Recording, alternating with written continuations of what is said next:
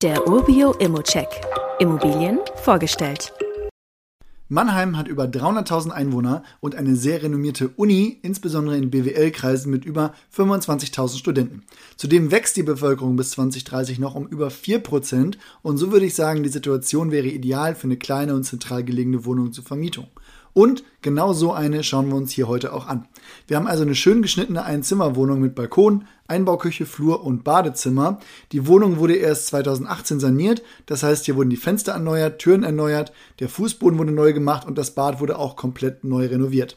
An der Wohnung gibt es also erstmal gar keine To-Dos und die Wohnung wurde zudem zum 01.01.22 neu vermietet. Das natürlich auch dann zu einer sehr guten Miete von knapp 11,50 Euro kalt pro Quadratmeter und das entspricht auch so ziemlich der Marktmiete. Der Mieter ist Jahrgang 1998 und ich weiß zwar nicht, ob der noch studiert, aber die Lage wäre dafür wirklich sehr gut.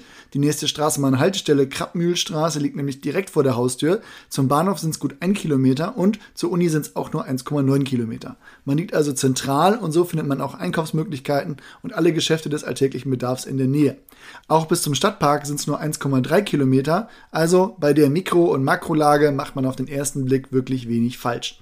Ein Blick in die Eigentümerversammlungsprotokolle zeigt, hier steht eine Fassadensanierung an. Das wird mit 50.000 Euro veranschlagt und der eigene Kostenanteil beträgt dabei gut 1.900 Euro für diese Wohnung. Das sollte man natürlich vorher wissen und das kann man so auch mit einrechnen.